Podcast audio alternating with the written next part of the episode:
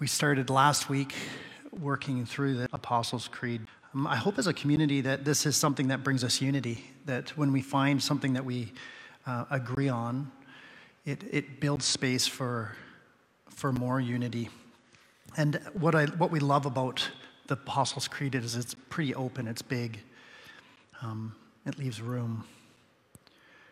And since we haven't been able to gather and, and speak or sing together, I would love it if you would, would read along with me as, as I recite or I read the Apostles' Creed. You can join me if you like.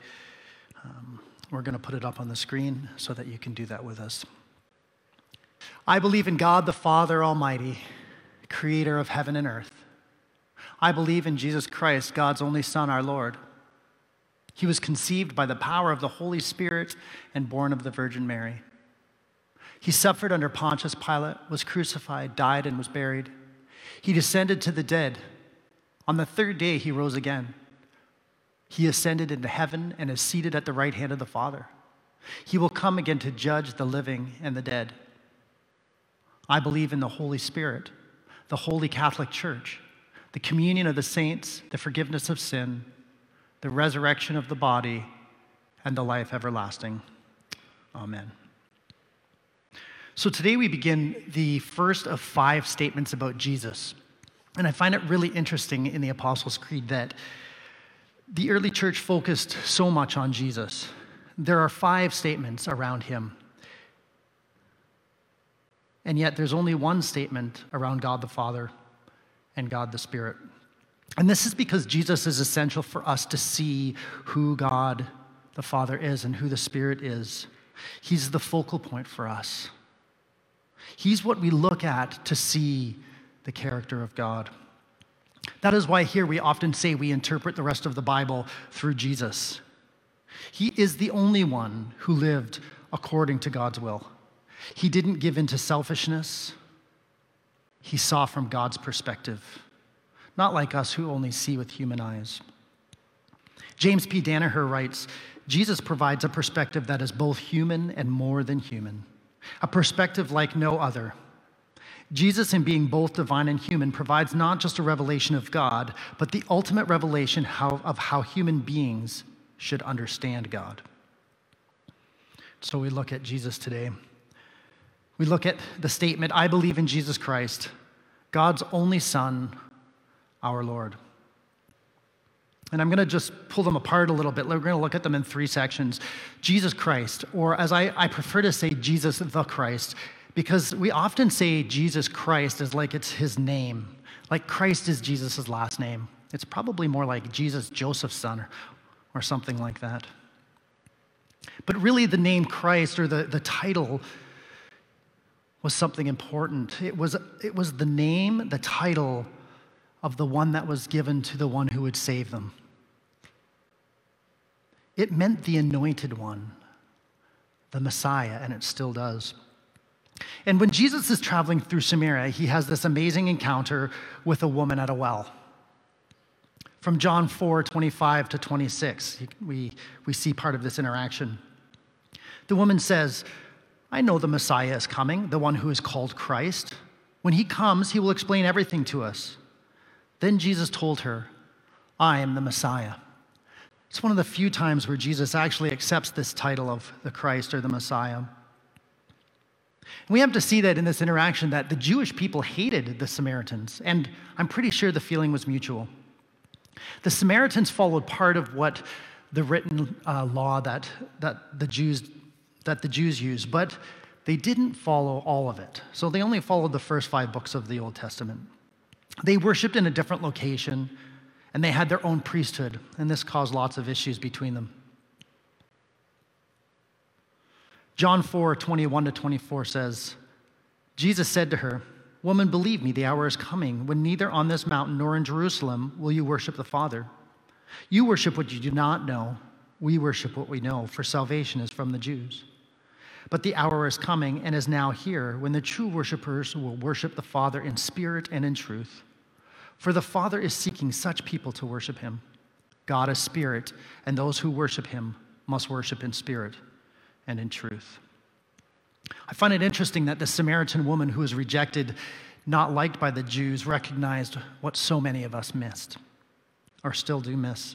The Messiah isn't for one people group, but for the whole universe, for all of creation. She knew that the Messiah was coming. She believed he would make it all clear. And there he was, right in front of her. A Jew and a Samaritan go to a well. Kind of sounds like a start of a bad joke, doesn't it? But it turns out to be the image of Christ loving an outsider. Colossians 1 15 to 20. It's a powerful description of Christ. Christ is the visible image of the invisible God. He existed before anything was created and is supreme over all creation. For through him, God created everything in the heavenly realms and on earth. He made the things we can see and the things we can't see, such as thrones, kingdoms, rulers, and authorities in the unseen world. Everything was created through him and for him. He existed before anything else, and he holds all creation together. Christ is also the head of the church, which is his body. He is the beginning, supreme over all who rise from the dead. So he is first in everything.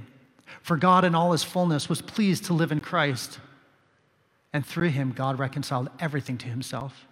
He made peace with everything in heaven and on earth by means of Christ's blood on the cross. Listen to those statements. He existed before everything and is supreme over all creation. Everything was created through him and for him.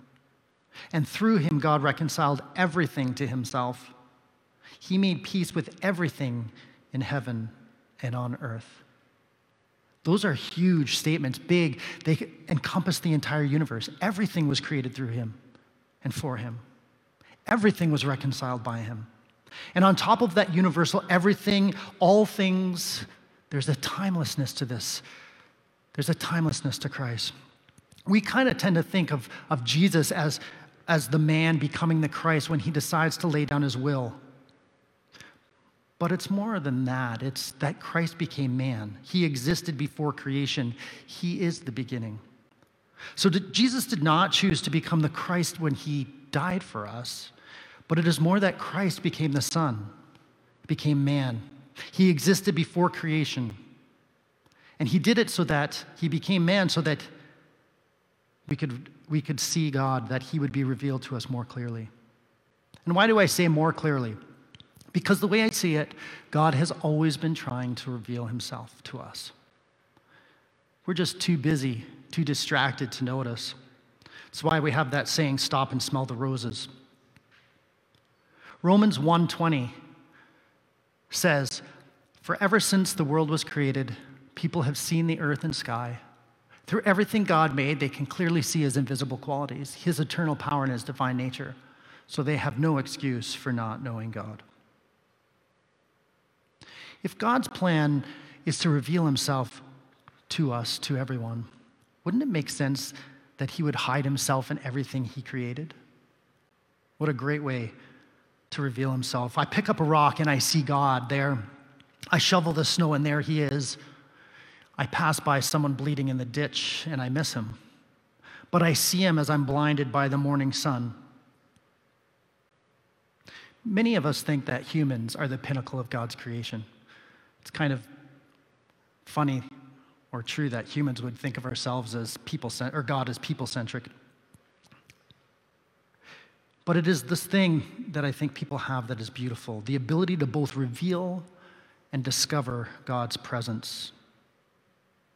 John 1 4 says, The Word gave life to everything that was created, and his life brought light to everyone. So also God revealed is revealed in each one of us. His life brought light to everyone. Christ is the image or the logo of God. We are made in the image and likeness of God, so Christ is hidden in each one of us. In some ways, this is the most amazing thing I find in following Jesus. First, we recognize that the Christ, the one who is in all, who sustains all and reconciles all, we see him. And then we begin to see his image in ourselves. Not a photocopy, not an exact image, but a hand drawn attempt. And then we see him in others. We see him in trees, we see him in the sky, on the earth. His light in us reveals light everywhere. Genesis 1 1 to 4. In the beginning, God created the heavens and the earth. The earth was formless and empty, and darkness covered the deep waters, and the Spirit of God was hovering over the surface of the waters. Then God said, Let there be light, and there was light. And God saw that light was good, and he separated the light from the darkness. In the beginning, this light of God, the light of Christ, it was first. God spoke, and light burst forth. And the, in the creation account, it says that God separated the light from the darkness, which we know is true. However, he also allowed light to shine in the darkness. John 1 5, the light shines in the darkness, and the darkness has not overcome it. I'm not much of a scientist, but I was reading about neutrinos. Uh, Richard Rohr talks about this in his book, The, the Universal Christ. And neutrinos are these particles that come from the sun, from supernovas from history. They're everywhere. They exist in the deepest, darkest hole, at the bottom of the ocean. They exist everywhere. The light shines in the darkness, and the darkness has not overcome it. In the interaction with this woman at the well, Jesus, the light, himself finds light in a place that most would have considered darkness. Jesus the Christ.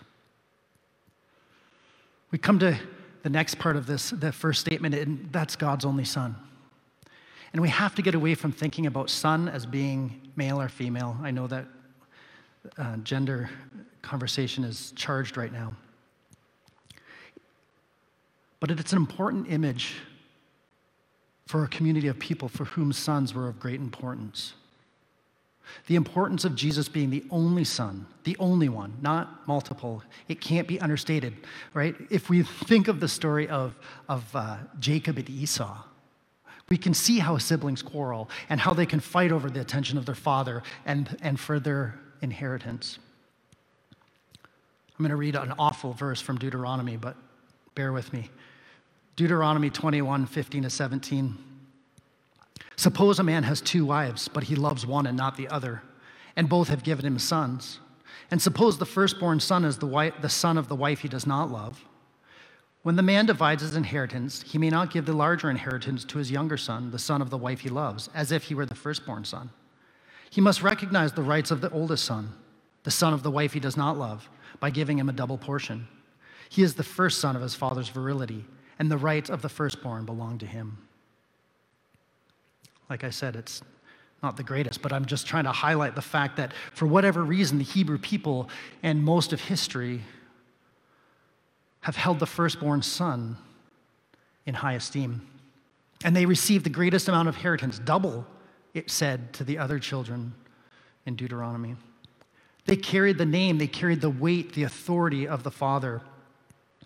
This seems to me like a good way to start problems, but it's how they did things. The firstborn son was the image of the Father. The one who carried on the Father's name carried the authority forward. And Jesus is called the firstborn, as we see in Colossians 1:15. We've already read this, but I'll read this section. He is the image of the invisible God, the firstborn of all creation. The most important image here is in Jesus as God's Son, is that of relationship, of the connection. Just as Jesus called God Abba or Father in a relational way, Jesus, as God's Son, points to the familiar relationship, the connection, father and son. And I know that there are many father and son relationships that are not good, but this is the image of a loving father and a loving son or daughter. I think of amazing moments with my own kids. Those moments of connection. And they're nothing compared to this relationship between God and his son. Jesus carries that authority of his Father. It says in Matthew 28 18, Jesus came and told his disciples, I have been given all authority in heaven and on earth. He is the image of God. When we see him, we see God. Just the other day, I was meeting with my mom and one of her friends, and her friend looked at me and said, Wow, you look just like your dad. My dad probably would have said, Wow, you must be very handsome. But this, this thought of looking like our Father is very similar to Jesus being God's only Son. I look like my dad, and people compare my mannerisms and my voice, especially. When I call, when I hear myself on the phone, it sounds exactly like him. But just like that, the Father and the Son are alike. Jesus is the Logos, the logo, the image, the idea of God. His actions, his attitudes, and mannerisms are God's. In Matthew 3 16 and 17, we see his baptism. After his baptism, as Jesus came up out of the water, the heavens were opened, and he saw the Spirit of God descending like a dove and settling on him. And a voice from heaven said, This is my dearly beloved Son, who brings me great joy. I love that. This is my dearly beloved Son, who brings me great joy. The image of a dearly loved son reminds me and should remind us of the beautiful relationship between God and Jesus. We come to the last part of this statement, our Lord. And this to me is really the center of the entire creed. All things hinge here. We can make claims about God, his likeness, who he is, who the Spirit is, even who Jesus is. But it is when we put our hope in Jesus, who is the image of the Father, the embodiment of the Spirit, that we make this claim. He is our Lord. Romans 10 1 to 11 to 13. For the scriptures say, Everyone who believes in him will not be put to shame. For there is no distinction between the Jew and the Greek. For the same, is, same Lord is Lord of all, bestowing his riches on all who call on him. For everyone who calls on the name of the Lord will be saved. I love the openness of this. Our Lord. We see this collectively, not individually. Just like Jesus says, Our Father in his prayer. There is no other Lord, no other Savior. He is our Lord collectively. All of creation is con- reconciled to him, our Lord. And I love that the early church didn't make this individual, even though it was an individual being baptized. To keep the early convents, converts' mind away from self, they said, Our Lord. And I wonder if they even knew that they did it, right? It seems to me that the early church didn't have the same fascination with the individual like we do. Maybe it didn't even cross their mind to say, My Lord. But with strong images like a living temple, a people of God, and a body of Christ, our Lord makes sense. It's strengthening.